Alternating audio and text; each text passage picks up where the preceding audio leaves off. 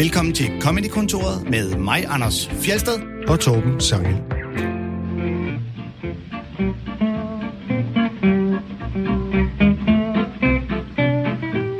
I dag skal det handle om satireprogrammer, og vores gæst er en legende inden for det felt, vi kan nævne. Clement Direkte, Den Løse Kanon, live fra Bremen, ugen plus det løse, og senest Status PT. Han hedder Huxibak. Velkommen til dig. Tusind tak. Du er på øh, turné med det show, der hedder Nye Tider. Hvad er det for noget? Jamen, det er et, det er et Hvad er det show. Det er sådan et show, som, øh, som startede i, øh, i... Jeg startede med at skrive i december måned. Skrev lidt på i nogle måneder. Så smed hele showet væk. Og begyndte at skrive et nyt show på grund af corona. Øh, Fordi du simpelthen tænkte, det, det her giver ikke mening, ja. Når alt handler Ja. om corona. Yes. Altså, jeg kunne sidde, jeg sad og kunne ligesom se, der er nogle ting her, det er, det, det, det er der ingen, der gider høre om lige om lidt. Altså, det, det kunne jeg simpelthen bare mærke, det, det, og jeg gider Var heller det ikke sådan selv. noget Altså, det var virkelig- skattekommissions noget? øh, Ah, så tungt var det ikke. Men, okay. men, nå, men der var jo bare sådan nogle... Øh, der var sådan noget venstre fnid, og, og hvad fanden skal der blive, Lars Lykke, og alt muligt mærke. Men det, jeg kunne godt mærke, altså, glem det. Der er en pandemi, der er ved at æde det hele. Så jeg, jeg lavede sådan en... Øh, jeg lavede i virkeligheden den øvelse, at jeg, sat, jeg smed det helt væk, stort set det hele. Og så satte jeg mig ned og begyndte at skrive en lille smule hver dag under lockdown, og så tænker jeg, nu ser vi, så smider jeg også væk hver dag. Så ser vi, hvad der, hvad der ligesom holder om et par måneder. Og så stykker jeg noget sammen der. Og så er det ligesom koblet med, at jeg havde øh, bestemt mig for, at showet ikke skulle handle om, at jeg har fået nogle børn. Men altså, Det er svært det Alle er komikere, der får børn, de er Ja, nødt til at lave noget om, at de har fået og, børn. ja, jamen, og jeg vil ikke være en af dem, men det er jeg blevet. Og alle Så er komikere, det. alle komikere uden børn snakker om, hvordan at jeg skal i hvert fald ikke være ham der, når jeg får børn. Ja, ja, præcis. Og jeg var præcis så klichéagtig. Ja. Men så, så når du øh, skriver sådan en show, fordi du er jo meget politisk øh, orienteret, Ja. øh, fordi det må også være svært, og, og hvis du man skriver et halvt eller et helt år i forvejen, og ligesom skulle sidde og skrive på noget, som man tænker, hvor aktuelt er det her overhovedet? Ja. Om, øh, hvis du begynder at Ja, skrive nå, noget om det, er også omskæringsdebatten, så... Det er også rigtigt. Altså, men jeg prøver altid sådan at, at se, om der er sådan lidt, lidt større linjer i et eller andet. Er der sådan en eller anden tendens? Øh, og, og, der var jo noget, der var jo noget sådan magtfuldkommenhed over Socialdemokraterne. Den her mm. sådan næsten sektagtige tendens, de havde, og altså til det hele stadigvæk har, med at at der var jo ingen, de havde sådan en tendens til at sige, at der er ingen grund til at åbne op for noget, og fordi, altså hvorfor helvede stiller I spørgsmål om alting? Vi har jo ret. Ja. Så er det jo ligegyldigt. Ja. Fat nu bare, at vi har ret. Ja, altså, Altså- det, er jo, det er jo aktualitetens største fjende, er, når man har lavet sin super gode, øh, hvad sker der for, Martin Rossen styrer hele Ja, ja, så landet. Jo, og så, så du er jo faktisk nødt til, Præcis. det her ændrer sig jo dag for dag. Du er vel nødt til hele tiden at, at tænke nyt, og Ja. altså, udvikler du det sådan løbende uge ja, for uge? det, ja, det til gør jeg. Og det, og det er på en måde ret fedt. Ja. Altså, det, det kan jeg også noget frem for, at man har skrevet et show, som, som måske kan blive en lille smule statisk hen over øh, tre måneder, fordi det er det samme, man går og hakker lidt i. Jeg, jeg har nu altid, fordi det er så politisk, haft sådan øh, udskiftninger undervejs. Men, men corona gør, at man skal være på tæerne. Så forskellen på de første show, du havde premiere her i øh, torsdags, øh, og så til det sidste show, der vil man simpelthen kunne se, at gud, Ja, nu der har vil- Købmanike sagt noget nyt. ja, ja, ja ej, der, der er jeg ret sikker på. Altså, jeg synes, det er meget, nu optog jeg det allerførste show, bare sådan for sjov, for, lige, for mig selv. For se, så kan man lige høre det første show og høre det sidste show, bare lige se, mm. altså, hvor meget der faktisk er sket. Og jeg, mit bud er, at der er sket ret meget. Fedt. Du har også taget nogle øh, klip med, og som det Ja, det har jeg. Jeg, jeg sjoveste... synes, det, prøver, jeg, det er vidunderligt at, at måtte komme her og Ja. spille nogle klip. Jamen, det er fedt. vidunderligt, du mega gider. fedt. Som det sjoveste nogensinde, der har du valgt uh, Doc Stanhope, og det bliver faktisk det eneste regulære stand-up, vi kommer til at høre i dag. Og vi skal høre sådan et, et uddrag af hans uh, afslutning på det show, der hedder Before Turning the Gun on Himself fra 2011. Ja. Og vi skal snakke i detaljer om klippet bagefter, men kan du lige sige et par ord om, hvorfor du har valgt det her til... Det kan jeg godt. Altså, øh, jeg elsker Doc Stanhope. så, så da I spurgte, om jeg ville finde et klip, så sagde jeg, det skal helt sikkert være noget stand-up. Jeg har set rigtig meget stand-up.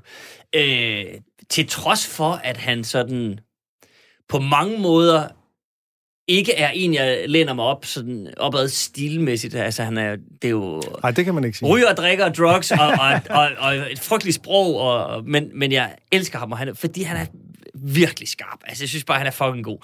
Øh, og kompromilløs på sådan en helt vild måde, som gør, at han aldrig bliver kæmpestjerne. Fordi han er, han er for vild til at komme på de store talkshows. Altså, og, og han er ligeglad mm. med at komme på de store talkshows. Han sidder dernede i Bisbee, Arizona i sit lille hus, bare råber og skriger, og så er han øh, ude og lave noget, nogle shows, som er, er helt fantastiske. Ikke for alle, men, men det burde være for alle. Alle burde se det. Mm. Nå, men, men han... Øh, der er så sådan en bid fra det her show. Det er den afsluttende bid, hvor han øh, ligesom begynder at runde lidt af, og så, så handler det lidt om, at han sådan... Nu har han været i gang i, i 20 år. Han synes egentlig selv, han har haft nogle gode pointer undervejs. Der har også været noget deal materiale, men altså, han synes faktisk, at han har haft, jeg tror, han siger en 4-5 pointer, mm. som faktisk...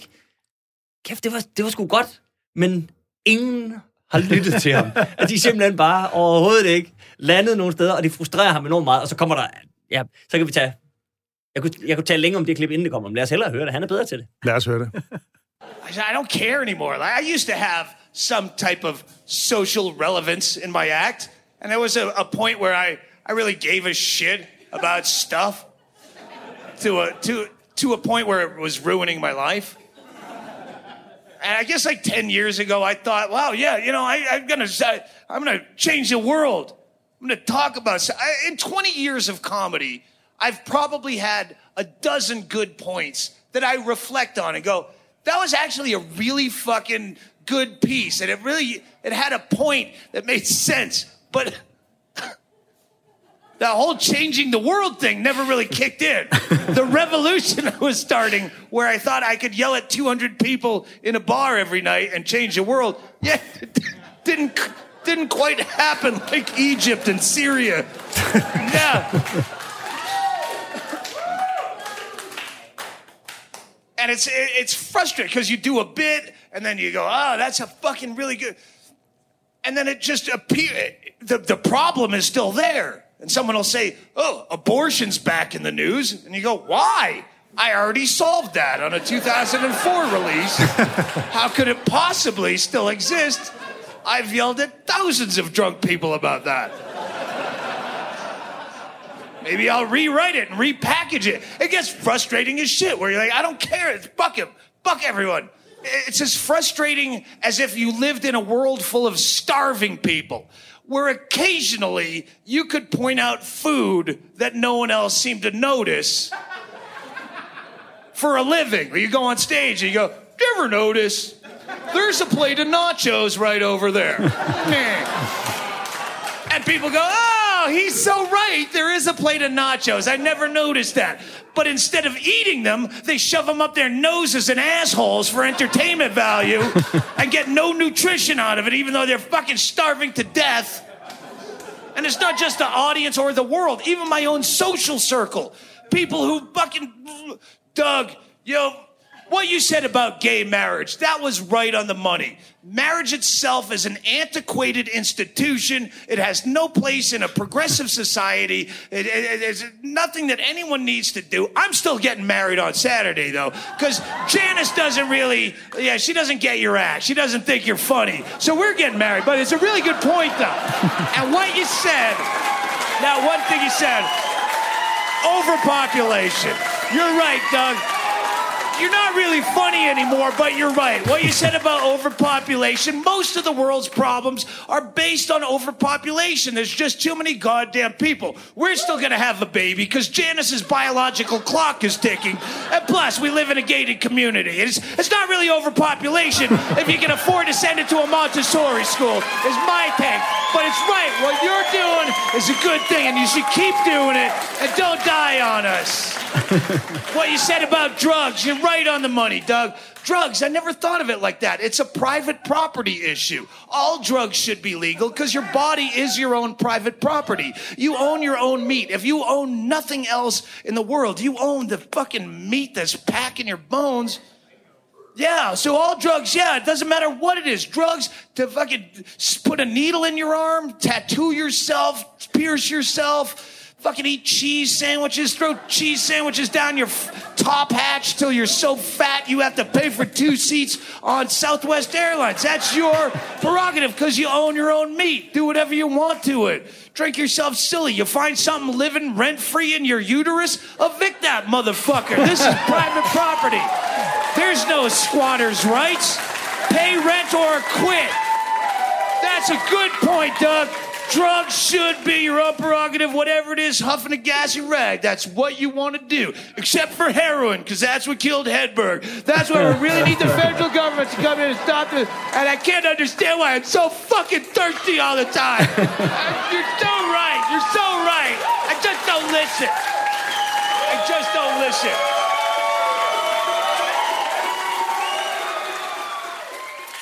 Det er jo interessant, hvor, hvor selvironisk han er her, ikke? i forhold mm. til, at det ikke rigtig øh, gør en forskel. Jeg tænker også, at du som, som satiriker, altså kan du genkende det her med, at man har en fornemmelse af, at det, det her, det ændrer verden, og nu har man virkelig sagt det, og nu har man sat det på plads, og så fortsætter verden bare som om... Ja, ja, men det er jo det, og det, det lyder jo sindssygt arrogant, men at man godt kan få den tanke, at man tænker, jamen, nu, har- nu har jeg jo sagt det her om Lars Lykke. ja. Hvor, hvordan kan han være statsminister mere? Hvordan, hvorfor er han ikke nødt til at gå af? Det, det, det, det, altså, øh, det er jo helt vanvittigt. Det er flere hundrede mennesker har jo set det. Det, det er jo rigtigt, som man siger, ikke? Ja. Altså, det er den der frygtelige, frygtelige tanke, men, men samtidig er det jo også... øh, Der, der er jeg jo narcissist nok til at sige, at det er jo også det, er jo også det der driver en på en eller anden måde, at man, at man har den der følelse af, hold kæft, man, jeg, jeg synes på en eller anden måde, jeg har set noget, som, som ingen åbenbart har set. Det skal da ud og, og, og sige til dem. Og det er godt, at de har opdaget det og sådan noget, men altså... Men, men helt arrogant, så vil jeg så også sige, at nogle gange synes jeg faktisk, at man kan opleve, at når man går ud og siger sådan noget, så kan folk godt komme op til en og sige, hold kæft, det, det endte jeg ikke havde sagt. Altså, og det er jo fordi, jeg er en sådan kæmpe nørd, der sidder og læser alting og, og hører alting. Og, altså, der er meget i ens newsfeed, hvis man også har et arbejde, der skal smøre madpakker og alt muligt mærkeligt, men opdager jo ikke alt det der. Mm. Og så sidder jeg jo der helt nørd hele dagen med, med fiskenettet. Og det gør almindelige mennesker jo ikke. Så nogle gange er det virkelig sjovt, at folk kommer op og siger, gud, sagde han det? Ja. Forlæns ind i fremtiden, sagde han virkelig det? Det lyder helt idiotisk. Jamen, det sagde han. At det var den vej, vi skulle. Altså, det var sådan, jamen, Jeg når mener man- også, at satire må have en effekt. Altså, det kan godt være, at den ikke har den der direkte, at så ændrer man verden direkte, men man er jo med til at påvirke folks verdensbillede ja, og Klart, folks klart. øh, øh, øh, måde at se på, hvad der foregår, og, og overhovedet blive opmærksom på, hvad der foregår. Ja. Og hvis man som Doc Stanhope så rejser rundt i landet og fortæller det her til salfilm med mennesker, der alle sammen klapper og jubler, og man tænker, okay, ikke alene har jeg sagt, I lyder til at have forstået det, og han så netop kan vende tilbage og sige, havde I ikke forstået det, eller hvad? Der er jo selvfølgelig noget i sig selv ret ironisk i, at han nærmest står og siger, han står og sur over, at de ikke tager ham seriøst, ja. når han er komiker. altså, men han har jo alle dage også været en komiker, der virkede som om, han var sgu ikke interesseret i at få folk til at grine. Det har aldrig været hans mål med at stå der. Hans mål med at stå der har altid virket som om det var, jeg har nogle ting, jeg gerne vil sige til jer. Ja, ja, ja, klart. Og grinet har så været et middel, ikke? Øh, Præcis, det har nemlig været hans middel. Og nu, nu er det sjovt, han siger det der med, at han i 2011, I don't care anymore. Men, men hvis man så hører de, de efterfølgende, ja, det gør han jo. Altså Ja, ja. noget, noget af det seneste, hvor han, han, er, han er kærester med en, jeg vil lige vil sige, at han er gift med en, men det tror jeg godt, man kan høre på det klip, det er han ikke. Han er kærester med, med en, en pige, som har øh, ret voldsomme psykiske problemer. Så han har ligesom været inde i det der system, og et af de seneste shows handler om det. Og nogle af de ting, han sådan øh, øh, fortæller og ligesom folder ud omkring, hvordan det er at være i det der behandlersystem i USA, er jo bindegale. Mm. Altså, bindegale. Ja. Øh, så, så jeg synes, han har den der samfundsrelevans stadigvæk, samtidig med, at han, at han forstår at formidle det virkelig sjovt. Og så har han jo en position, som er den, den libertarianske, som er den her altså liberalist på Ja. alle punkter, som på sin vis går på tværs af det der store skæld mellem demokrater og republikanere i USA. Ikke? Altså han er værdimæssigt på linje med demokraterne, og økonomisk på linje med republikanerne. Ikke? Ja, altså jo. ingen, ingen skat videre. Ikke? Øh, og det er jo en position, som ikke så mange andre øh, egentlig indtager i den der verden. Ikke? Der vil de fleste være på linje med demokraterne, og så er der nogle enkelte, der sådan er mere øh, konservative. Men Ja. han er simpelthen bare ærke-liberalist hele vejen igennem. Fuldstændig. Ja. Nå, Det- det, og det var det, jeg mente med, at han er... Og det er jo, det er jo det er altid fedt at se folk, der er fuldstændig kompromilløse. Især når man ved, hvor, hvor svært det er selv mm. at være det. Men, det. men det er han virkelig. Altså, der er... Ja. Han er jo nærmest øh, personlig frihedsekstremist. Ja, ja. Øhm, men, og det, man kan sige, ud fra et komikermæssigt synspunkt, er det selvfølgelig nemmest, hvis du tager det helt logisk, rationelt, fast øh, tømret standpunkt, ikke? at min krop er min egen, øh, jeg har fuldstændig 100% øh, ansvar over for mig selv. Det er nemt at joke ud fra. Det er jo så snart nuancerne kommer ind i, selvfølgelig kan vi godt tillade narko, men hvad så, når folk ligger på gaderne og er ved at dø? Ja, ja, Skal vi lade dem dø, eller så videre? Så bliver det svært, men det er ud fra et komikermæssigt synspunkt nemt at joke med. ja.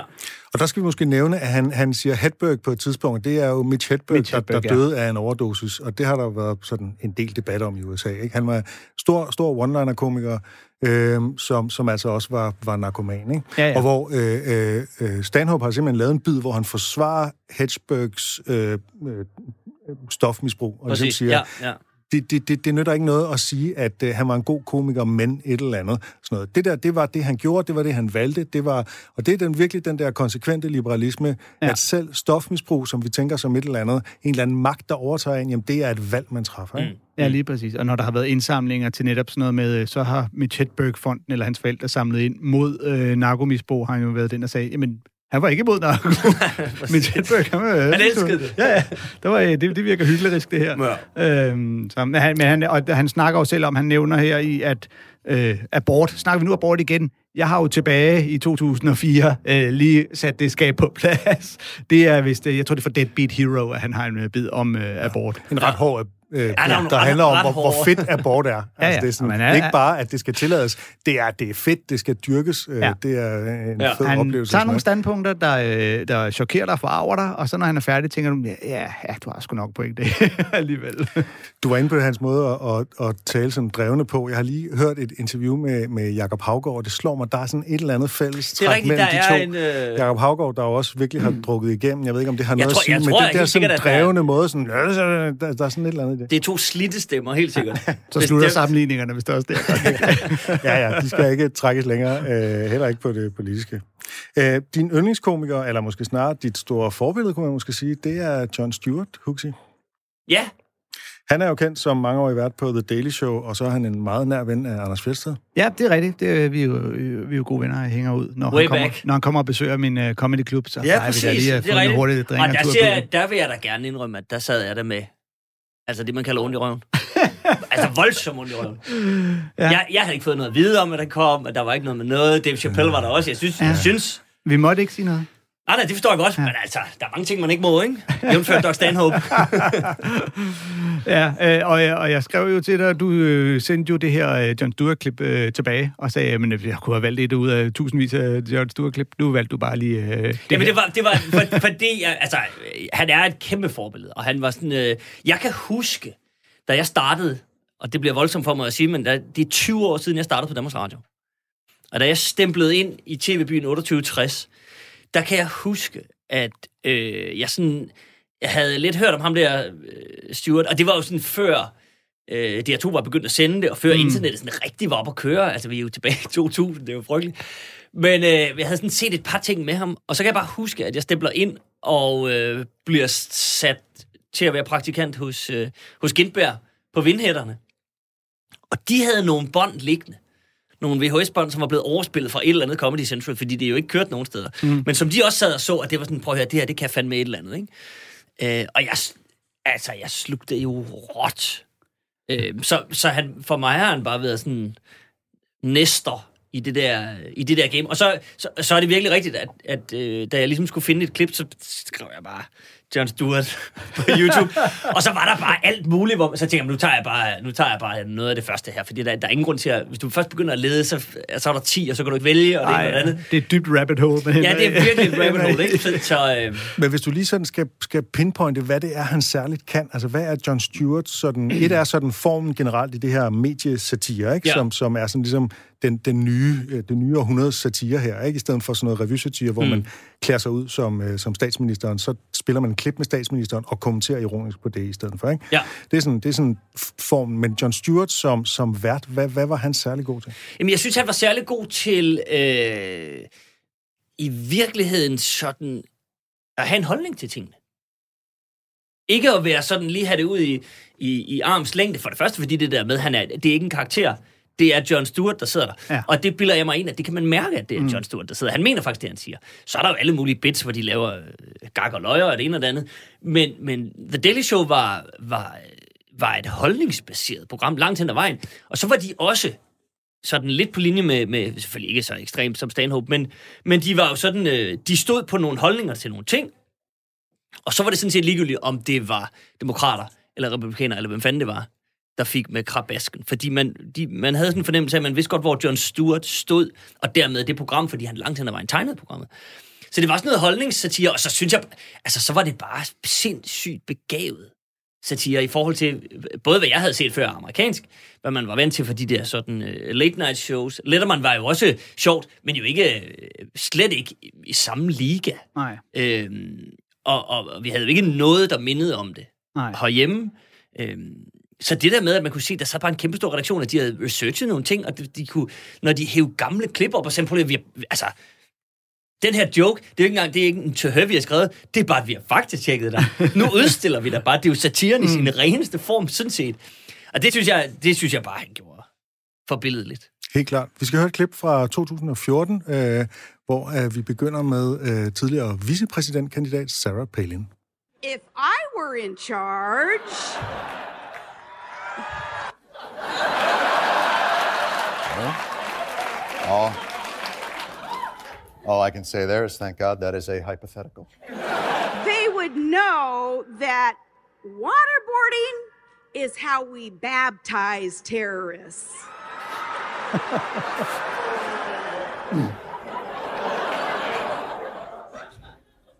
huh? I don't know what. That is Sarah Palin giving a speech where she is somehow conflating a sacrament of her faith with torture in order to somehow bring the fear of God to religious extremists. I don't even, where is that speech even appropriate? At an Al Qaeda recruitment how to video workshop?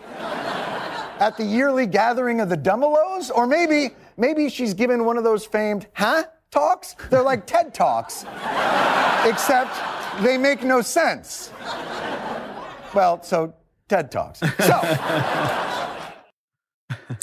Øh, ja, det var et lidt kortere klip, end jeg havde øh, det var, en lille, det, var et, det var et kort klip, men det var, det var i virkeligheden, jeg valgte det i virkeligheden bare fordi, jeg synes, det er sådan, øh, øh, viser hans stil meget godt. Det er det der med, at, de, at han sådan, og der er jo også, der er nok at komme efter ja, det med Sarah Palin, men, men stadigvæk det der med, meget elegant, bare tage hende og pille hende fra hinanden, uden sådan at hun bliver jo ikke svinet til som sådan. Han stiller bare nogle fuldstændig rationelle spørgsmål. Sådan, ja. Hvad er det, du siger her? Det giver ingen mening. Nu dissekerer vi lige det, du lige sagde på sådan en ret elegant måde. Altså, og det, det der bare... med at, at spille klip, der næsten altså, i sig selv er satire, og så bare øh, nærmest kunne, kunne kigge ind i kameraet og sidde og skrible lidt på sit blå papir, ja. som han gør og sådan noget. Ikke? Præcis. Ja, ja, øh, fordi... Hvor ligesom, det her, det, det taler nærmest for sig selv. Hvad er det for noget? Ikke? Jo, men, men, men, jeg, men jeg kan godt lide det der med, at han så, og så laver de alligevel analysen på, at du så, så dåb og waterboarding, og hvad er det, hvor er det, du vil hen med det her? Fordi, altså, du vil... Ja, du vil skræmme... Gud, du vil skræmme folk med Guds frygt, men de er i forvejen religiøse fantasister. Det, det, altså, bare lige pille den helt fra hinanden. Det synes jeg, det var, han, kunne, han var sindssygt elegant til. Og han, han gør det lige præcis det her tilfælde, gør han det jo i en grad, hvor man tænker, hvis Sarah Palin... Det er jo udstillet, hun har jo ikke selv tænkt over det. Nej, nej, Fordi, at, tydeligvis ikke. Hun vil jo give ham ret, hvis hun først hører det på den der måde. Ikke? Så vil hun jo selvfølgelig være enig i, at det er helt gang. Men det havde hun bare ikke tænkt over, da hun lige synes... Måske. Hun... nu tror jeg, at Sarah Palin var lidt tung at danse med, men altså... Jo, jo, men jeg, jeg tror, hun vil være enig i, at man måske ikke netop skal sammenholde dåben med tortur. Hvis du, og... hvis du, hvis du, stillede, hvis du stillede det op på den måde, ja. så er jeg sikker på, at det ville hun synes var frygteligt. Folk, der gør det, skulle skydes. men altså... Øh, en anden vej, man kunne have gået, slog det mig, det var at, ligesom, at selve, altså selve symbolet på kristendom er jo et torturinstrument. Altså korset er jo rent faktisk et tortursymbol. Ikke? Ja. Det er jo så tortur begået mod ens profet, ja, ikke? men ja. altså ikke desto mindre, så er der en eller anden, en eller anden sammenhæng mellem tortur det, det, og kristendom. Det er, det er da spøjst, at det er det, der er vartegnet for, for den barbiærdige religion. For det, for det er, det er der mærkeligt. ja, det er det. det. Men jeg kan jo sige, det her er jo, som jo, det er jo også faktisk vores tema i hele det her øh, politisk satire aktualitetsshow. Der er det her jo et, et super eksempel på, hvad det primært går ud på, nemlig find de her klip med nogen, der siger noget dumt, vis dem, kommenter på dem. Ja, øh, det, det, er jo, det er jo det, man ligesom arbejder ud fra, modsat stand-up-komikere, der ligesom selv skal etablere en form for præmis og lave nogle øh, jokes på dem med forskellige virkemidler. Som øh, John Stewart kan du så, sådan set bare præsentere idioti, Øh, og nogle gange, så skal han jo bare kigge ind i kameraet. Ja, ja, ja. ja, ja. det kan man jo og desværre det ikke høre. Lidt, det svarer til observationskomikken, hvor du først præsenterer en observation. Her der er observationen så bare erstattet af et klip. Mm. Øh, og nogle gange så er en observation så god, så den i sig selv er, er sjov. Og ja. så kan man netop bare kigge ind i kameraet. Ja, ja, ja, ja præcis. Øh, I det her tilfælde ja, klippet. Ja, men han er, han er skråstrej var i hvert fald, øh, da han fik lov at lave Daily Show i en, i en liga for sig. Øh, og jeg kan huske, hvor utroligt tit man netop hørte det der, for, og det hører man jo altid i mediebranchen. Det med.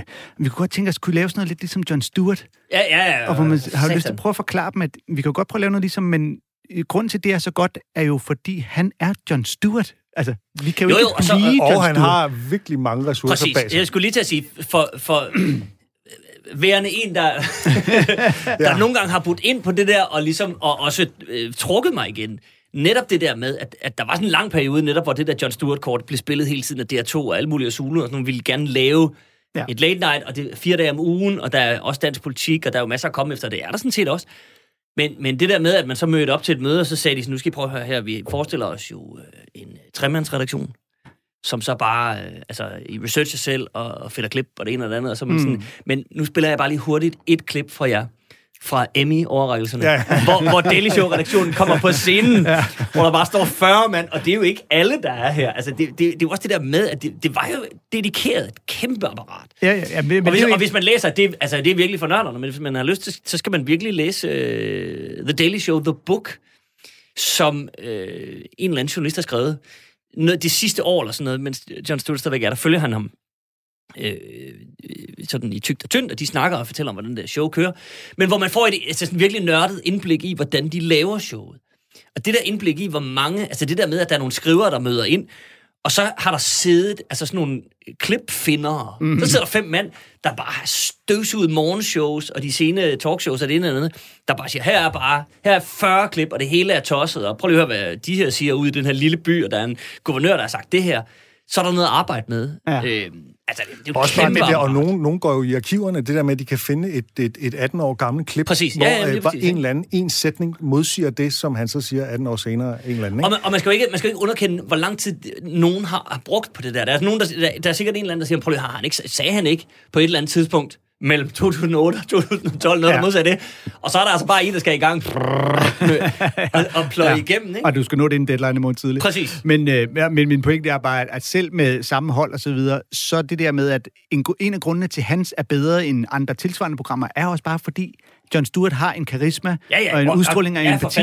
Den kan du ikke kopiere. Altså, der nej, er ikke noget nej, nej, nej, nej, Og det er jo ligesom, præcis. når man på radioen fik at vide, vi vil gerne lave noget sketch, skal lave noget ligesom uh, Chris og Chokoladefabrikken. Vi kan da godt prøve, men vi kan jo ikke ramme... Altså, vi Nej, kan, nej, man kan præcis. ikke bestille noget, der bliver den succes på Præcis. den måde. Hvis I vil have John Stewart, så skal I jo købe John, Jon Stewart. Stewart. Altså, det er jo Ja, det, det bliver en lidt akavet overgang til, at nu skal vi høre Huxi Bak. sådan. Og der... Nå, men der, kan, der, der vil jeg da vedstå Man kan mig, ikke at der, får, der får man altså ikke John Stewart. Det kan jeg lige så godt sige. Men øh, det, er fra, det er fra det, der hedder Ugen Plus Det Løses. Øh, kom, kommer det egentlig tilbage, eller er det slut? Øh, har du en, Altså, øh, vi er i nogle forhandlinger omkring... Det, øh, jeg kan sige, det er ikke lukket ned. Nej. Men, men det er sgu mere sådan noget med, øh, at alle lige skal have tid. Ja. Og DR2 skal øh, finde nogle penge og alt muligt mærkeligt. Det, det er ikke dødt. Okay. Og, og stemningen er god. Og apropos det, vi talte om før, så havde du øh, i hvert fald i den seneste sæson to medskribenter. Den ene er, er øh, hende, der hedder Lise, Line, Lise Bentin Præstgaard, der også var skribent på Ja. den korte radiovis. Præcis. Og så Kasper Kofod, der er skribent på alt og meget aktiv på Twitter. Han er, Øh, og hvordan- det er meget præcist. Og hvordan, øh, hvordan øh, foregår sådan en, en redaktion? Hvordan arbejder det sammen? Hvad er din rolle i forhold til deres rolle? Hvordan, øh, hvordan bliver sådan nogle programmer til?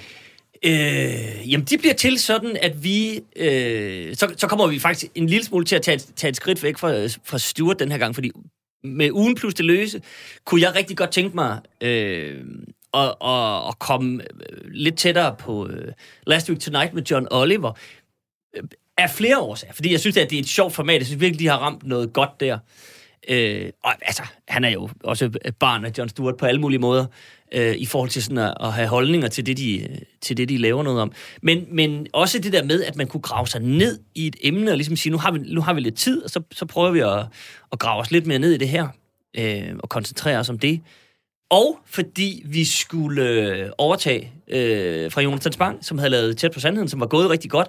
Og så var der ingen, hverken det eller mig, der synes, at det, at det ville være fedt at lave sådan samme butik, bare med et nyt hoved. Øh, Nej. mm. Så vi tænkte, så, så, så, vil vi, så vil vi prøve noget andet. Så, så prøver vi at, at, at flytte os lidt fra det sådan meget uaktuelle, og så tage noget sådan lidt mere tidsaktuelt, nogle, nogle stedsegrønne ting.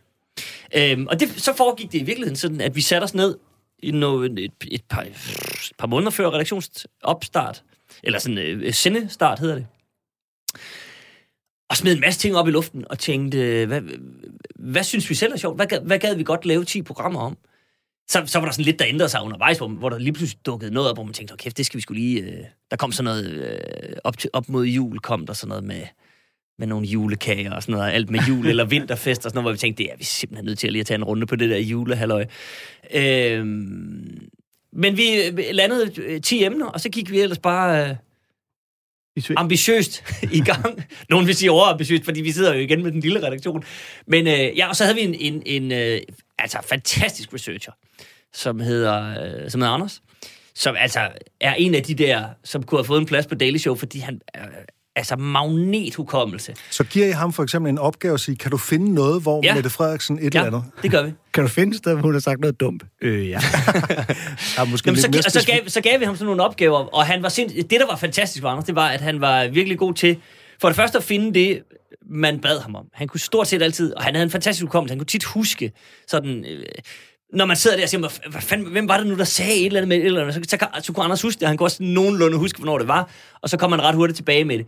Men han var også enormt god til sådan at sige, og så fandt jeg jo lige det her også, som er ret vildt, og det ene er da, da, da, da, sådan noget, ikke? øh, altså fantastisk. Øh, virkelig, virkelig god. Øh, Skud ud til Anders. bestemt skud ud til Anders. Øh, vi skal høre et klip, som er fra den seneste udsendelse, øh, som er den 24. november, der handler om øh, Skattekommissionen, og mere præcist om afhøring af et helt bestemt hovedvidne. Og kommissionen er i fuld gang med at afhøre øh, folk. Og forleden var turen kommet til denne kvinde, Lisbeth Rømer. Til Lisbeth her, hun var fra 2002 til 2013 afdelingsleder i det kontor hos Skat, som stod for udbytterefusion. Men er Lisbeth så i øh, samme liga som de her to starutter? Er hun den nye Britta Nielsen? Altså, hvad, hvad er Lisbeth egentlig for en dame? Jeg er et ret rart menneske, et venligt menneske. Jamen, det er hun nemlig. Og det kan jeg godt love, det vil du også synes, kære øh, seer, når du nu får detaljerne om, hvorfor Lisbeth Rømer blev afhørt i denne uge. Det drejer sig om en rigtig dejlig dag i 2012. To ansatte fra AccuPay, som er et firma, der har specialiseret sig i at søge om refusion af udbytteskat, og som i øvrigt havde denne Sanjay Shah som kunde, havde bedt om et møde med Lisbeth Rømer, for ligesom at blive sat godt og grundigt ind i det danske skattesystem. Og det gjorde Lisbeth, fordi hun er jo et rart menneske. Men det var ikke det eneste, hun satte dem ind i. Nej, hun satte dem også ind i sin egen lille Opel Corsa og tog en lille sightseeing rundt i København, inden hun også gav dem et lift til Skats kontor i Høje Tostrup. Og den del lyder jo sådan lidt mærkeligt. Altså, hvad bestod den sightseeing af? Den bestod af, at i stedet for at køre dem direkte til hotellet, kørte jeg rundt om Amalienborg og Rådhuspladsen, og så så de det ud af bilvinduerne fra min lille Corsa. Det var absolut ikke noget luksus. Det har måske været syv minutter. Det var ikke noget luksus. Det var en kort sightseeing. Men spørgsmålet er, hvorfor sightseeing? Altså mig og min selvangivelse, vi er aldrig blevet kørt nogen steder hen skat. Hvorfor udviste Lisbeth den her helt utrolige service over for to unge ansatte fra AccuPay? Jamen det forklarede hun til Skattekommissionen under sin afhøring. Mine moderfølelser kom op i mig. De var under 30, og min første opfattelse var, at det var to pussede fugleunger, der var meget forvirret. Jamen, det var hun sagde. To pussede, forvirrede fugleunger, der var simpelthen sige, Lisbeth, kære Lisbeth, du er rigtig sød, men jeg tror, du mener gøgeunger. Gøgeunger, der snylter på skattemor og udnytter din moderfølelse. Og de var altså ikke mere forvirret, end at deres arbejdsplads AccuPay fik flået 3,6 milliarder ud af skat. Så Lisbeth, drop moderfølelserne. Det vi har brug for, det er uvenlige mennesker hos skat. Folk, der trækker håndbremsen i deres Opel Corsa, så snart de ser en borger. Folk, der kan slå i bordet. Men var det ikke muligt for dig at, at slå i bordet på en eller anden måde over for dine chefer og sige, at øh, hvis I ikke gør noget, så risikerer vi altså, at der sker svindel? Hvis jeg slog over for mine chefer, så skulle de slå over for de næste op i systemet, som skulle slå over for de næste. Og så havde de allerede glemt, hvad det drejede sig om. Ja.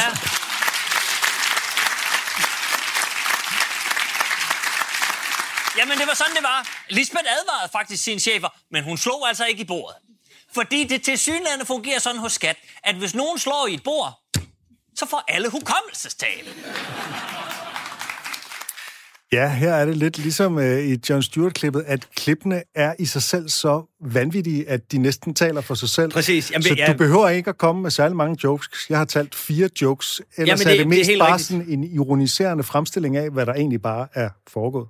Fuldstændig. Jamen, det, det her er et af de klip, som jeg, jeg kan huske, da vi ligesom ser den her Lisbeth, som er en sød lille dame, hun ser også rigtig rar ud i fjernsynet. Og, Det er hun også. Og man, tæ- jamen præcis, og man tænker bare, kæft mand, her har vi, der er, det er jo en bid i sig selv, vi skal bare spille Lisbeth. Øh, så, så det, altså sådan et klip er jo, er jo en, en gave, især da hun lukker med det der med, at det simpelthen bare, altså skat bare er øh, fuldstændig dysfunktionelt, at der er ikke nogen, der kan huske, hvad der foregår. Nej. Og så siger jeg, det sejler hernede. Okay, men det, okay, hvad var det, hun sagde? Og, så- altså, det er jo helt vanvittigt. Ja, det er rigtigt. Men, og det er et elegant øh, knep med, at, øh, at du ligesom kan stille et spørgsmål, og hun så selv kan svare det. Ja, men på det, er altid, det er altid fantastisk, når man kan tale med klip. Ja. Det er jo... Ja, det er virkelig godt Det er Det er virkelig altid den gave, man har i det tv, det er, at hun Ja. selv kan svare på de spørgsmål, du stiller. Det er virkelig skægt. Øh, det er så, jeg bemærkede, at hun jo ligesom sagde, at hun kørte dem forbi Amalienborg, Rådhuspladsen og til hotellet en tur på syv minutter. Det tager mere end syv minutter. Det tænkte Ja, det jeg også. det. Det var også min første tanke. altså, så har hun altså været Trafikken i København, medmindre det er midt om natten, så kan hun ikke nå det Med syv minutter. metroen måske til nød. Ja. Uh, ja, men, øh, ja, det er virkelig skægt. Vi, nu er ideen jo lidt, at vi skal høre nogle flere øh, klip med folk, der laver øh, politisk satire, øh, dags- eller ugeaktuel. Øh, Det er vores tema. Jeg skal lige sige til lytterne, der måske er hoppet på, at du lytter til Comedykontoret med Anders Fjeldsted og Torben Sangen. Vores gæst er Huxi Bak, og dagens tema er aktuel satire. Og resten af klippene i dag, det er aktuelle klip fra satireudsendelser, fra de seneste satireudsendelser. Når jeg siger seneste, så er det sådan, at det her, det bliver optaget øh, live on tape om onsdagen før det bliver sendt, altså i ugen før. Så vi er altså ikke helt up to date, men det er altså i talende stund de seneste udsendelser, vi spiller fra. Og i den her tid kan der jo altså være sket alt Der kan nå at ske Jamen, alt muligt, og øh, borgerkrig og Klart. corona alt muligt. Men vi begynder med øh, Sjøtministeriet, der jo er Michael Schøtz øh, program. Han, øh, han taler om omskæring, som jo er et emne, der sådan kommer op i debatten hvert andet år med usvigelig sikkerhed. Jeg vil bare sige sådan modsat øh, de fleste af de andre klip, vi spiller, så er Sjøtministeriet jo en ting, han helt selv laver. Øh, producerer det selv foran et lille kamera mm. øh, ind på sit kontor, og der er ikke noget videoklip eller lignende, eller grafik, han kan sprøjte ind her og der. Det er simpelthen et øh, rent øh, startet som et hobbyprojekt, hvor Præcis. han tænkte, nu, gør, nu laver jeg en øh, nytårstale hver uge. Ja. Og, øh, så, så det er noget lidt andet, men, øh, men stadigvæk politisk, satirisk og aktuelt. Og ved at se. Helt klart. Og nu skal det handle om omskæring. Det er 127 taler siden, og jeg har kun gjort det én gang. Det er fordi, det er min kæphest derhjemme også, så troede jeg bare, jeg havde snakket så meget om det. Men det er det slet ikke. Så nu sadler vi den gamle kæphest op igen, og så skal vi afsted ud over stepperne. Jamen, Omskæring er et vidunderligt emne til jokes, fordi det handler om religion, det mest åndssvage, der findes. Der er absurde mængder af hyggeleri, og så handler det om tissemænd. Så tissemandsreferencerne er decideret påkrævet. Og inden vi starter, så har jeg lige behov for at kigge ud på alle jer, der sidder derude og kigger med, som er omskåret, og sige det her. Der er intet i vejen med at være omskåret. Du er god nok, som du er. Du er ikke forkert. Det er slet ikke det, det handler om overhovedet. Det er meget, meget vigtigt at få med. Det, det handler om, det er, at det er noget, som nogle voksne gør ved nogle børn, uden de kan sige fra, og som ikke kan laves om bagefter. Altså i virkeligheden er jeg ikke imod selve konceptet omskæring overhovedet. Hvis du er fyldt 18 år, mand, fyr den af. Altså jeg er super liberal, når det kommer til tissemænd i virkeligheden. Du gør lige, hvad du har lyst til. Du omskærer den bare og piercer den og tatoverer den og flækker den på langs og putter den op i numsen på folk. Det styrer du helt selv. Det er din tissemand. Nobody puts tissemand in a corner. Og problemet er jo, og på den måde det foregår nu, der har det enkelte barn jo ikke mulighed for at sige fra. Og det er altså fuldstændig legitimt at stille spørgsmålstegn ved, hvorfor må muslimske drenge og jødiske drenge ikke have ret til egen krop i samme grad som alle os andre? Det er fuldstændig legitimt spørgsmål. Og man bliver så træt inde bag sit ansigt af at se politikere fra Lars Lykke til Mette Frederiksen hoppe direkte på argumentet, aldrig mere 1943 igen. Det, det, det er altså folk, som for 20 sekunder siden stod og råbte, hey, man er altså ikke racist, bare fordi man hader muslimer, der går direkte på argumentet. Nå okay, så du vil give øh, børn ret til selv at bestemme, hvor meget tissemand de har. Kan du så godt lide holocaust, eller hvad? Altså, niveauet er ufattelig lavt. Og lad os øvrigt lige skynde os at slå én ting fast med syvtommersøm. Jeg ved godt, at statsministeren og alle prøver at manipulere det, men der er ikke nogen, der har foreslået et forbud mod omskæring. Det er der ingen, der har foreslået. Det, det handler om, det er, at man vil have en minimums aldersgrænse for omskæring. Det er der nogen, der har foreslået, så vi er sikre på, at børn er gamle nok til faktisk selv at kunne tage stilling til det. Men det er Venstre og Socialdemokratiet imod. De er for et burkaforbud, ikke burkaforbud for børn, burkaforbud for alle, også voksne, over 18. Øvrigt er det ikke et burkaforbud, det er et tildækningsforbud, der ikke kun gælder muslimer, det gælder os alle sammen. Ingen af os må tildække os i det offentlige rum, fordi det vil da være skrækkeligt. Men klip folk i tidsmanden, den får en fucking kæmpe tommel op herfra. Det er, det er altså Socialdemokratiet med børnenes statsminister, der ikke vil passe på børn. Det er Venstre, Danmarks liberale parti, der vil fratage børn et frit valg. Altså, altså hyggelerifontænen er jo bare skruet op på ni. Jo. Det er jo bare stop, stop, stop, stop. Jeg får alle jeres hyggeleri i øjnene. Hold op. Jeg elsker også, at Mette Frederiksen i sit uh, Facebook-opslag om omskæring i går kun forholder sig til jøder. Det er simpelthen så fedt. Det er simpelthen så vanvittigt. Det er bare, nej, det kan vi ikke gøre ved jøderne. Øhm, der er faktisk også nogle muslimer, der omskærer. Hvad? Mig hjælp muslimer? Nej, det kunne jeg ikke finde på. Det er det vildeste racisme, der bare vælter direkte ud af ansigtet på vores fucking statsleder. Det er så sindssygt.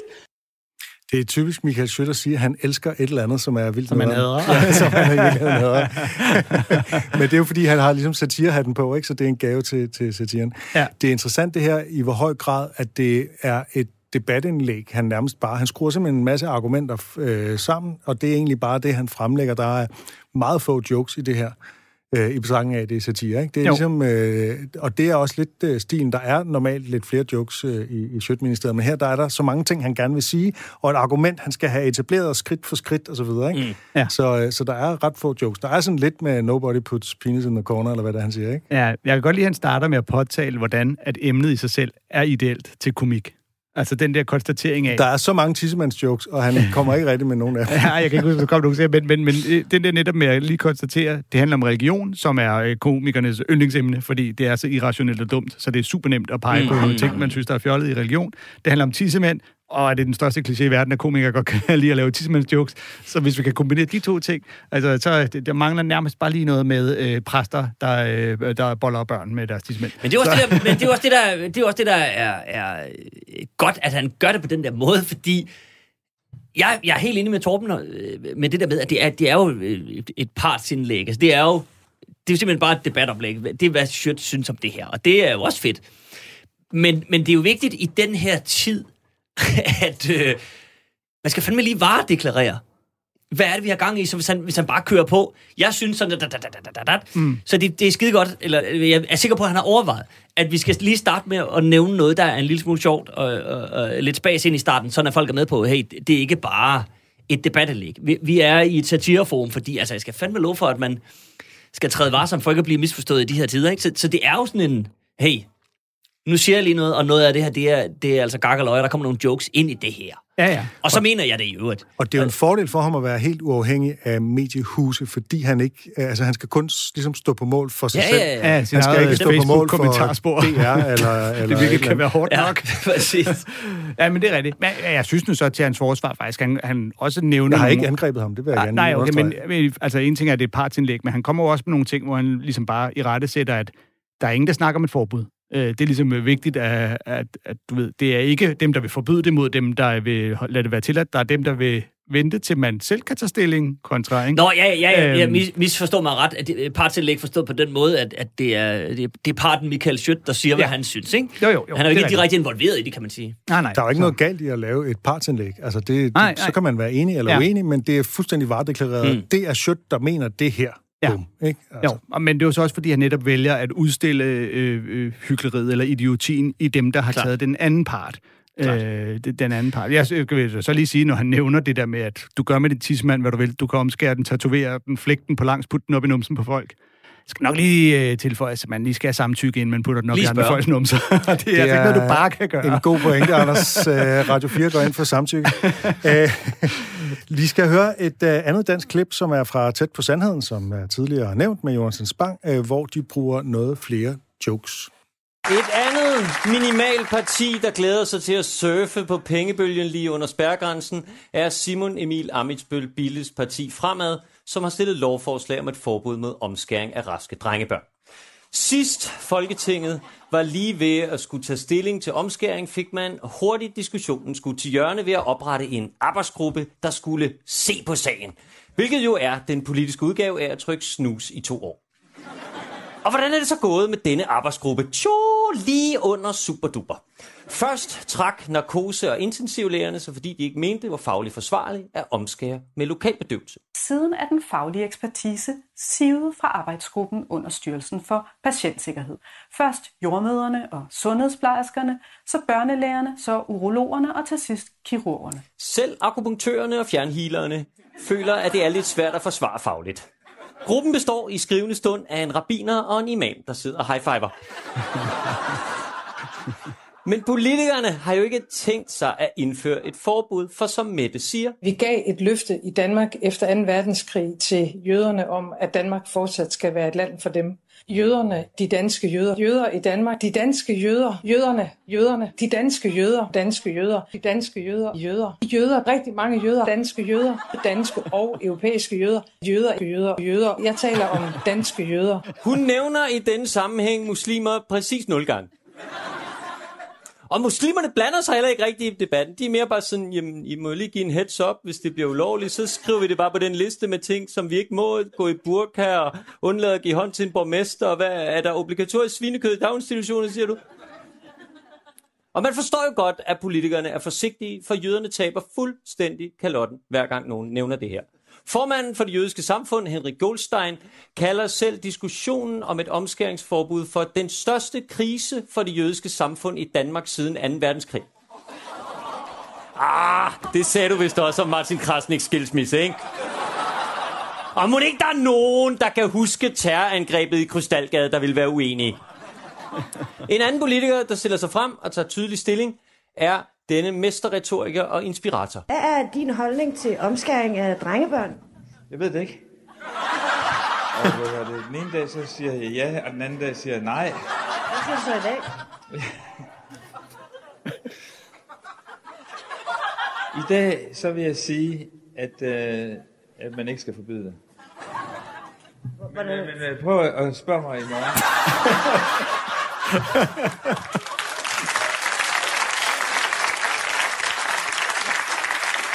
Det?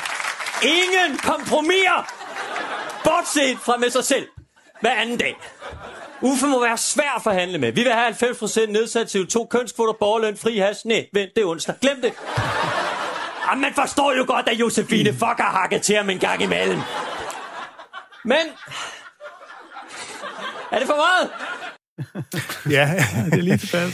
Her der er jo virkelig også nogle klip, især det her Uffe Elbæk-klip til sidst, som ligesom Jamen, er, er er fantastisk øh, sjov i sig selv. gave Det er jo simpelthen, altså det kan simpelthen ikke, man kan ikke lave bedre satire, end det han laver på sig selv lige Nej, der. det er sket. Det er jo fantastisk, og jeg ved ikke, hvor meget selvironi der er i det. Jeg tror, der er en portion i det, og så en, en afspejling af Men man, et man skulle også, man skulle, på en eller anden måde skulle man bare tro, at han havde lært, at han jo selvfølgelig ikke skal komme tilbage. Selv, han kommer jo selv tilbage, når jeg ser det her klip. Han kommer ligesom selv tilbage og Ja. siger, prøv at spørge mig igen i morgen. Det er man lige, Men spørgsmålet jeg, jeg er, fik er ikke det, sagt er noget det fordi, han nok. Kommer kommer- i tanke om, at der kunne være en joke i det her? Ja, det En- tænker en jeg også, han godt joke. selv det, er, det er svært at vide. Det, Det- er svært er at forstå, hvad der foregår. Fordi hvor jeg til fuld anerkender, øh, hvor oplagt det her er som øh, komisk øh, altså, øh, klip, og, og det der med at pille ham fra hinanden, så er det også lidt synd, fordi at der jo faktisk her er noget så sjældent som en politiker, der erkender sit eget vægelsind omkring et emne. Ikke? Altså det der med, at han ligesom indrømmer, det her det er så svært og kompliceret og nuanceret, så det, jeg kan blive det ene, det ene i dag og det andet i morgen, hvilket jo er en fuldstændig ærlig holdning at mm. give udtryk for, men det må man bare ikke som politiker, så bliver du, øh, så bliver du slagtet. Og derfor er uh, Uffe Elbæk og Alternativet jo også et, et, et mål for satire, fordi ja. de, de på en eller anden måde, altså de, de udstiller deres, deres uh, beskidte vasketøj i meget høj grad, fordi man kan ligesom bare hele tiden se, hvad der er, der foregår i Ja. Alternativet. Det er jo ligesom... Og frie øh, grønne, som det jo faktisk handler om nu, siger Ja, jeg bare lige. ja. Ja, okay, jeg tror, det, det- er fordi, det er svært at få med det. i de der Ja, nye du har partier. ret, Huxi. Det er jo altså fra Og når 10 det, er, til 10. når det, er, bliver, når det her bliver sendt på mandag, kan det være et helt uh, tredje. Ja, så vi, så- øh, vi snakker. så ja. Og så Men synes jeg måske også, at man bare lige skal anerkende en lille bitte ting, som, som er også sådan helt, bare lige for at trække en lille tråd tilbage, helt klassisk John Stewart-skole, Daily Show, det her med, øh, nævnte hun jøderne, slam, slam, slam, slam, slam, Ja, slam, slam, det er slam, meget effektivt. Man kan sige, det er et billigt Sindssygt. greb, men det, Nå jo, det gør jo det ikke noget. Altså, det Ja, virker det bare, virker og jeg bare. synes, det er helt fair, fordi der er en virkelig en vigtig pointe her, ikke, som er den samme, som, Ja. som Schødt også var inde på. Hvor er muslimerne i det her? Hvorfor er det... Hvis, hvis det havde været, kun havde været muslimerne, så var, så var det her aldrig sket. Der er et eller andet med, Mm. at, at det officielle øh, Danmark øh, øh, elsker jøder og har det meget, meget svært med Ja. muslimer. Ikke? Hvis man finder sit eget klip og sidder og rode med det, så kan jeg anbefale, at man finder det interview, hvor Berlingske får fat i, øh, i Jeppe Brus, som er, er ordfører på området, og prøver at spørge ham om, om, om de har, om, altså, hvorfor man ikke nævner øh, muslimerne i det her. Altså, jeg tror, seks eller syv gange bliver han spurgt, og altså, det er simpelthen en guldmedalje i øh, svarer Altså, det er udenom. fuld, Han vil han, han, han, han, vil ikke, han vil ikke altså, overhovedet øh, høre spørgsmålet. Altså, det er helt vanvittigt. Ah, det er sket. Det er men meget det, stærkt. Men det, og det, her, det viser jo også ret tydeligt i forhold til øh, Sjøtministeriet, det der, hvordan det hjælper at kunne have klippene og, øh, og vise, fordi at han jo kan vise øh, absurditeten i, at jøderne Ja. ikke bliver nævnt. Og Sjøt, han er jo ofte nødt til selv at understrege de tåbelige ting, ikke, når han siger det, og, øh, hvilket så også bliver meget tydeligt, når man mærker hvor han skal, oh, jeg bliver så træt inde bag mit ansigt. Hyggelerifontæne er skruet op på ni. Jeg får hyggeleri i øjnene. Mm. Mm. Det er den vildeste racisme, der vælter ud af ansigtet på vores fucking statsleder. Han er simpelthen nødt til at understrege det verbalt, hvor at, øh, Jonathan, han kan bare vise det her klip, og så behøver han ikke at sige noget. Mm. Der kan man, sådan, der kan man være sådan lidt mere stilfærdigt ironisk, kan man sige. Ikke? Ja. Øh, og så er der jo, altså, øh, her på Tæt på Sandheden, der er ligesom tre skribenter ud over Jonathan selv. Ikke? Der er øh, øh, altså MC, som vi har haft som gæst tidligere, Ja. som hovedskribent, og så er der Kasper Kofod igen, og så er der Morten Wigman, ja. øh, hvis øh, jokes man godt fornemmer i det her, som er meget stand-up-agtig i sin Mm. måde at skrive satire på også. Ikke? Jo, jo, lige præcis. Og så kan man også se, hvor hvor fuldstændig klassisk at Jonathan gør det, når han får fat i øh, Henrik øh, Goldstein, Goldstein, efter ja. hvordan man vil sige det, der nævner det der med, det er den største krise for danske jøder siden 2. verdenskrig, ikke? hvor Jonathan helt rent går ind. Først lige laver en joke, øh, ah, det var det, du sagde om Martin Krasniks skilsmisse, og så derefter kommer med den reelle, øh, ah, der var vist også et terrorangreb. Øh, Ja. at, at, for det, det ville man jo selvfølgelig aldrig kunne gøre den anden vej rundt. det er sådan, ved, lige lave joken, og så, men hvis vi skal være seriøse, så var der også det, det her. Vi kan, øh, så vidt jeg kan se, kun nå et klip mere. Vi Ui. har øh, oplegnet en masse klip fra udenlandske satire. Jeg tror vi simpelthen, vi tager det korte klip, som er øh, Jimmy Fallon, der er meget effektivt. De, de sender jo også, de sender jo hjemmefra. Trevor Noah sender fra sit soveværelse, og altså, det, er sådan, det er sådan meget skrabet og uden publikum på grund af Mm, corona mm. og sådan noget. Ikke? Så det skal man lige have med i betragtning her. Øh, Jimmy Fallon, som taler om Trumps seneste rally, og så den her milliardær øh, Michael Bloomberg, der har doneret til Joe Bidens valgkamp. Og man kan høre nogen, der griner i baggrunden. Det er simpelthen bare medarbejdere, det er husorkestret og andre øh, til stede i det her lokale. Der er ikke noget publikum. During Trump's rally, he said something that was very interesting. Listen to this. And we're going to win four more years in the White House. And after we win four more years, we'll ask for maybe another four or so. Who's he gonna, who's he gonna ask? The faces on Mount Rushmore? But this is nice. If Trump stays in office for another eight years, he can have a big reunion for all the staffers when they get out of prison. Meanwhile, based on some new polls in Florida, it looks like the presidential race is currently in a dead heat. However, thanks to some deep pockets, there's a chance that could change. Listen to this. Mike Bloomberg is putting his money where his mouth is in the race for the White House. The New York billionaire is planning to spend at least $100 million in Florida to help Joe Biden beat President Trump in that swing state. $100 million. The last time someone spent that much money in Florida, it was a dad taking two kids to Disney World. Did you really want to get the fast pass or whatever? Ja, der er, øh, jeg synes, den første joke er lidt svag, den her med Mount Rushmore. Øh, men så synes jeg, der er nogle... Den der er meget indforstået i hvert fald. Der skal ja. man være med på, at Trump har fået undersøgt, om han selv kan blive hakket ud der i, i det bjerg og sådan noget. Det er sådan lidt. Ja, men til gengæld er det, det er en god joke, det her med, at efter otte år, så kan han blive genforenet med sin stab, når de kommer ud af Det er en fængsel. kongejoke. Og så det her med de 100 øh, øh, øh, millioner dollars, at det ligesom øh, er, hvad han, det har, han har ikke brugt så mange penge, siden han sidst var i Disney World. Det synes jeg også er en ret Ja, det er en, det er en øh, der er dyrt i Disney World joke. Det er det. Det, det er jo selvfølgelig, den går mere på Disney World, end den går på, på, på Bloomberg. Det var, og også min, hele det var også min anke i virkeligheden, Ja, hvis det ja. skal være sådan i den der ende, når man er, når man er på præsidentielt niveau, og det er Trump, og det er altså magtmisbrug på en eller anden måde, han vil have otte år mere. Så, så, og sådan har jeg det i virkeligheden, det, jeg ved ikke, om vi har tid til, men det, sådan har det tit med Fallon, at det ender tit på sådan en lidt et, en blød tøhø. Mm. Altså, han, er, han er ikke kompromilløs på nogen som helst måde. Han er jo meget... Ja, han skal ramme lidt bredere. Ja, han skal ramme lidt bredere, Ja. ikke? Det kan, man Og- godt, det kan man godt mærke. Og det kan jeg da også lige sige med det samme nu, når folk øh, begynder at skrive mails til os, så hvorfor gør I altid nar Trump? Hvorfor er der altid klip med folk, der gør nar Trump? Og der vil jeg da bare sige, at medmindre han får otte år til, så her i november kommer der en ny præsident, og så kan vi jo begynde at gøre nar Han er faktisk for. verdens mægtigste mand, så det må man, det må man godt. Det, Ja, men det, der er nogen, der ikke kan have det. Det, det er typisk det. ham, der... Ja. Men, øh, men- men så, øh, så var der jo så en masse klip, vi ikke nåede, øh, som det plejer at være. Men øh, ikke desto mindre, så Det skal være, vi... lave øh, en opsamling på et tidspunkt. vi kommer til at lave en opsamling, og jeg vil med det samme bare gerne undskylde, og så måske bare stille mig op øh, på skafottet og gøre klar til uh, henrettelsen, i og med, at vi ikke fik spillet noget John Oliver i et afsnit om øh, politisk satire. Det er også en stor fejl.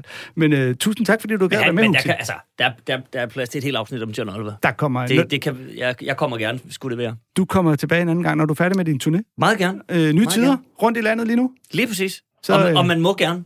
Man må gerne. Ja, man må gerne komme. Der, og der er afstand og afsprittet og alting. Jeg kan love dig, der er så sterilt som aldrig før. Jamen, øh, det vil vi glæde os til at øh, komme og se. Og så vil øh, Tom Sang og jeg øh, takke af fra Comedy- øh, Comedy-kontoret for den her gang. Lyt med igen i øh, næste uge.